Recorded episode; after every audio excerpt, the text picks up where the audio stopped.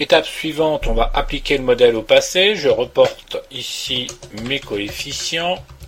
Donc 104,14 est 944,25. Et dans la colonne prévision, je fais mon calcul. La valeur prévue est bien sûr égale à petit a, 104,14, multiplié par le numéro de période, plus petit b, 944,25. J'en profite pour calculer mon résidu. Donc je fais la différence entre ma prévision et la réalité. Voilà.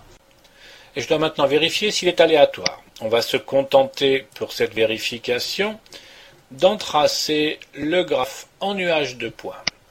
Insérer graphique nuage de points. Et voilà. Alors c'est naturellement tout à fait insuffisant pour déterminer le caractère réellement aléatoire de ce résidu. On pourra utiliser un certain nombre de méthodes plus ou moins techniques, dont le run test que vous trouverez dans le cours. On va se contenter ici de regarder le graphique et on voit qu'effectivement il ne semble pas y avoir de tendance marquée. On le considérera donc comme aléatoire.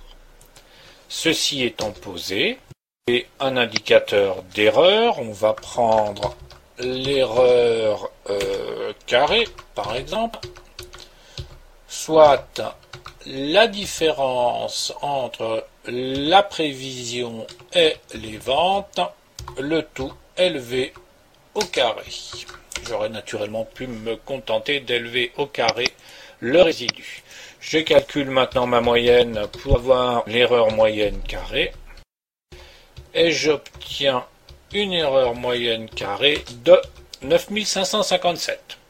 Valeur que je vais utiliser pour comparer le modèle de tendance linéaire par rapport à tel ou tel autre modèle que je pourrais juger pertinent d'utiliser. Ceci étant posé, je peux faire mes prévisions par exemple pour la période 26 et 27.